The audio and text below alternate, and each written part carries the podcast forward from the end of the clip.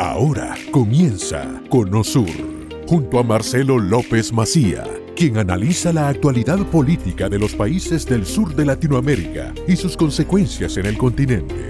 Comenzamos. Vamos a hablar también de que se cumple un mes ya, increíblemente, de la detención del avión venezolano-iraní N6 en el Aeropuerto Internacional de Buenos Aires. Y es increíble que hay 19 personas que están retenidas. Son 14 venezolanos, 5 iraníes, son pilotos, tienen un equipo de abogados muy prestigioso y muy caro, muy vinculados al kirchnerismo, muy vinculados al gobierno nacional y no han tomado prácticamente ninguna medida para defenderlos. No han pedido que los dejen salir del país, no han pedido mejorar su situación, es más, no han pedido ni ver el expediente. Es rarísimo. Todo lo que ocurre es como que quieren no agitar las olas, como que quieren que esto de alguna manera se vaya diluyendo. Vamos a hablar con, un piloto a quien ya consultamos sobre el tema para que nos explique. Juan Pancera, ¿qué tal Juan? ¿Cómo estás? ¿Qué tal? Buen día, mucho gusto. A las órdenes. Bien, bueno, y te decía que es, es, muy extraño. Son 19 pilotos que están varados allí, no están detenidos, pero están retenidos, no pueden abandonar el país y el avión está parado. Eh, ¿Qué ocurre tener, por ejemplo, en este caso, ya un mes parado un, avión de este tipo, un 747-300, un Boeing de carga? Eh, ¿Cuánto cuesta eso por día? Eh, yo calculo que debe ser mínimo de 500 mil a un millón de dólares por día tener semejante avión detenido. Eh, bueno, mira, desde el punto de vista técnico, tener parado un avión, el aeropuerto de Ezeiza, por supuesto, cobra un lugar como, bueno, como si fuera una cochera. cobra la, estadía. Pero independientemente de eso, cualquier avión de cualquier porte, desde un avión muy pequeño hasta este jumbo, sufre vencimientos, vencimientos anuales. Es decir, se vuele o no se vuele, el avión tiene que ir periódicamente a un taller donde se le hacen inspecciones técnicas para ver este, la fiabilidad de los materiales, la fatiga. Yo pregunto, desconozco el historial de este avión, pero pregunto, ¿qué pasa si se vence, por ejemplo, el fuselaje, la sala, la turbina? ¿Quién asume el costo? Porque eh, la empresa va a decir, mire, nosotros estábamos volando y si ustedes nos hubieran dejado salir, nosotros hacíamos el mantenimiento correspondiente en el país de origen, llámese Venezuela o Irán. Eh, ese es un problema. El otro problema que yo veo es que justamente, como vos decías, están, creo que, dilatando todo y dentro de tres o cuatro meses, cuando algún colega tuyo o ustedes pregunten, che, ¿y el avión? No, el avión ya se fue hace un mes. ¿Cómo? Sí, sí, el juez lo liberó. Yo creo que pasa por ahí la cosa. Por supuesto, no lo estoy justificando y hablo, sigo insistiendo, de una desprolijidad argentina. Así es, el, avión está sin, nafta, eh, sin gasolina, sin combustible, eh, con lo cual hoy por hoy todavía no, no puede salir. Eh, pero como vos decías, bueno, un avión que está en tierra es un avión que se va deteriorando. Eh, este es un avión que tiene 86.000 horas de vuelo, es un avión que ya tiene unos cuantos años de servicio, que fue reacondicionado, le sacaron prácticamente todos los asientos para transformarlo en un carguero, sin embargo no se usa ese lugar como carga, sino solamente se usa la bodega, es decir, utiliza apenas el 10% de su capacidad, con lo cual es o es antieconómico o lo que lleva a bordo es muy caro, es una mercadería muy onerosa para justificar. Eh, ¿Cuánto te cuesta, por ejemplo, mandar desde acá, no sé, a Venezuela eh, o a, Estados Unidos, 10, 12 horas, o a Europa, 12 horas? ¿Cuánto te cuesta un avión ponerlo, eh, un 747 de acá en Miami, por ejemplo, 10 horas de vuelo? Y mira, un, un, costo promedio depende de la carga y de las horas de vuelo, hay que hablar de mínimo 150, 200 mil dólares un, vuelito, digamos, un Buenos Aires-Venezuela. En ese avión son 150, 200 mil dólares, digamos, lo que se cobra, llamémosle de flete. Así es, y eso es lo que se están perdiendo. Además de, los gastos, eh, tienen gastos muy onerosos porque son casi 20 personas que están pagando todo en efectivo en un hotel cinco estrellas. No, pero. No toman contacto con la prensa. No, claro, hay un lucro cesante terrible ahí. Porque además de decir, bueno, ustedes ahora me dicen que, que está todo liberado. Bien, el avión estuvo un mes. ¿Quién me paga un mes de inactividad de ese avión? Y vos sabés que eh, eh, a, medida que se conocen datos, eh, y te pregunto esto como, como piloto, uno de los pilotos se hizo una operación de cambio de rostro en Cuba. Fue a Cuba y se cambió el rostro. No es que se hizo un lifting, se alteró sus rasgos faciales. Digo, ¿vos conocés algún caso de un piloto que haya alterado sus rasgos faciales. No, no, no. Mira, tenemos casos y anécdotas eh, a montones, anécdotas sencillas, simples, pero que se cambie la cara, no, eso ya este, e, entramos en otro terreno. Además me parece una desprolijidad y me parece muy asombroso que por lo que he, eh, leído y me han informado, todavía no se sabe con veracidad las dos identidades del piloto y copiloto. Un mes para, para definir si es realmente o no la persona que dicen.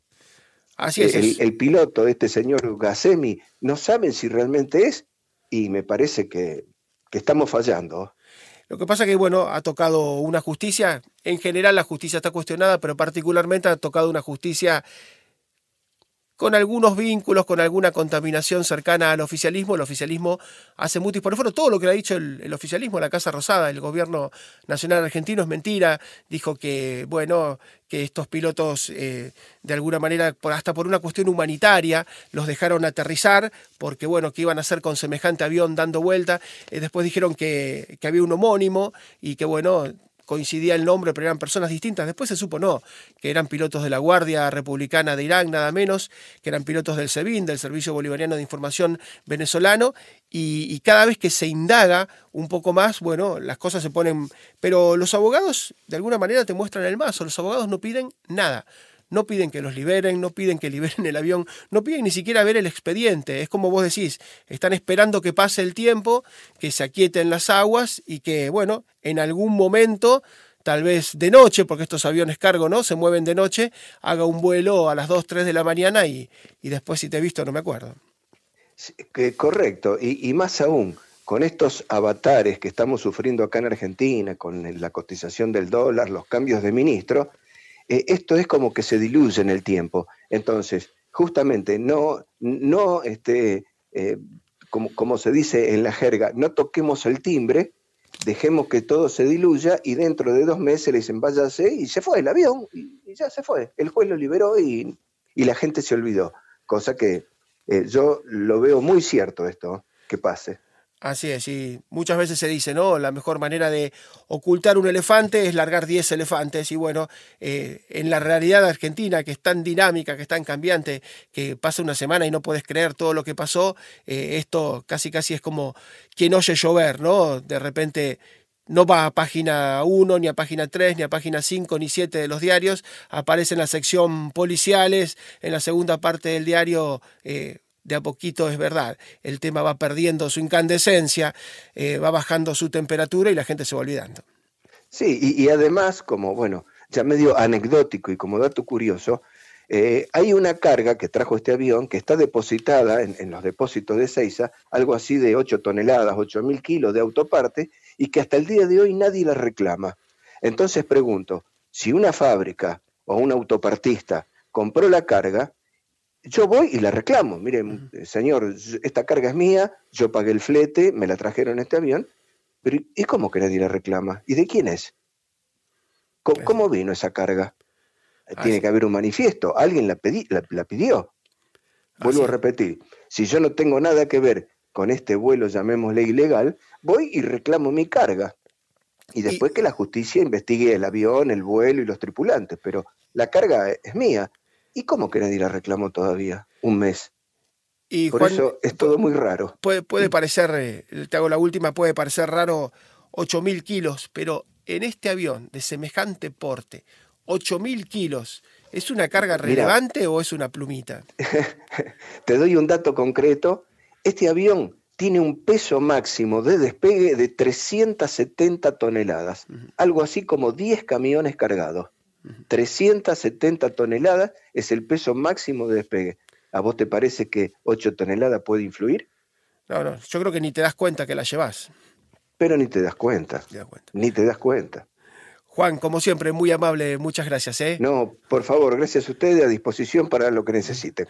Juan Pancera, que es piloto de avión, se cumple un mes y nosotros lo dijimos desde el principio. Se veía desde el gobierno nacional argentino, que está de alguna manera involucrado con este avión que es iraní, que es venezolano, que tiene como pilotos a miembros de la Guardia Republicana iraní que están asociados a grupos terroristas. Es un avión objetado por el Tesoro de los Estados Unidos porque ha sido utilizado para llevar armas desde Irán a la guerra civil en Siria, porque visita lugares en plena guerra como Bielorrusia, porque va a la triple frontera, Ciudad del Este en Paraguay, eh, es decir, hace un circuito que nada tiene que ver con lo comercial. El eje Caracas-Teherán lo cumplió también varias veces sin ningún tipo de justificación. Están todas las sombras, pero no se defienden los pilotos, no los defienden sus propios abogados, a nadie le interesa, la temperatura va bajando, en este caso nos acordamos porque se cumple un mes, pero después de a poquito, ¿no? La realidad argentina, insisto, está al borde del país de una hiperinflación, acaba de cambiar a su ministro de Economía, todos dicen que el presidente que está desaparecido hace ya varios días está un tris de renunciar y bueno, en semejante, en semejante barullo, eh, esto es como una chispita, en algún momento todos piensan es un avión que se mueve de noche, es un avión cargo, es un avión que despega de noche y generalmente aterriza de noche porque va en el horario de banda negativa, ¿no? Es decir, los aviones con pasajeros se mueven de día y estos de carga se mueven de noche, muchas veces de manera subrepticia.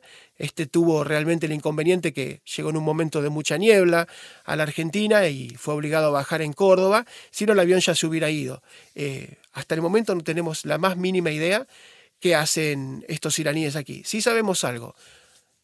En las próximas horas hay ejercicios de Irán, de Rusia y de China en materia militar, en materia bélica, en Venezuela y en Nicaragua.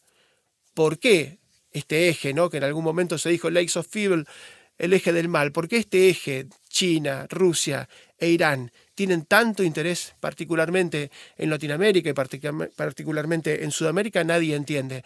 Pero están haciendo, insisto, en cuestión de horas, ejercicios aquí. Maduro hace 48 horas, el presidente venezolano acaba de mostrar y de exhibir drones de fabricación iraní modificados en Venezuela. Nadie entiende eh, con qué objetivo, en un momento en el cual en todas partes del mundo hay chispazos.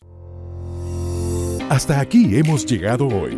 Salimos del Cono Sur con el norte muy claro. Te invitamos a nuestro próximo programa con Marcelo López Macía. De lunes a viernes, desde las 10 a.m. Este, 9 Centro, 7 Pacífico, por Americano.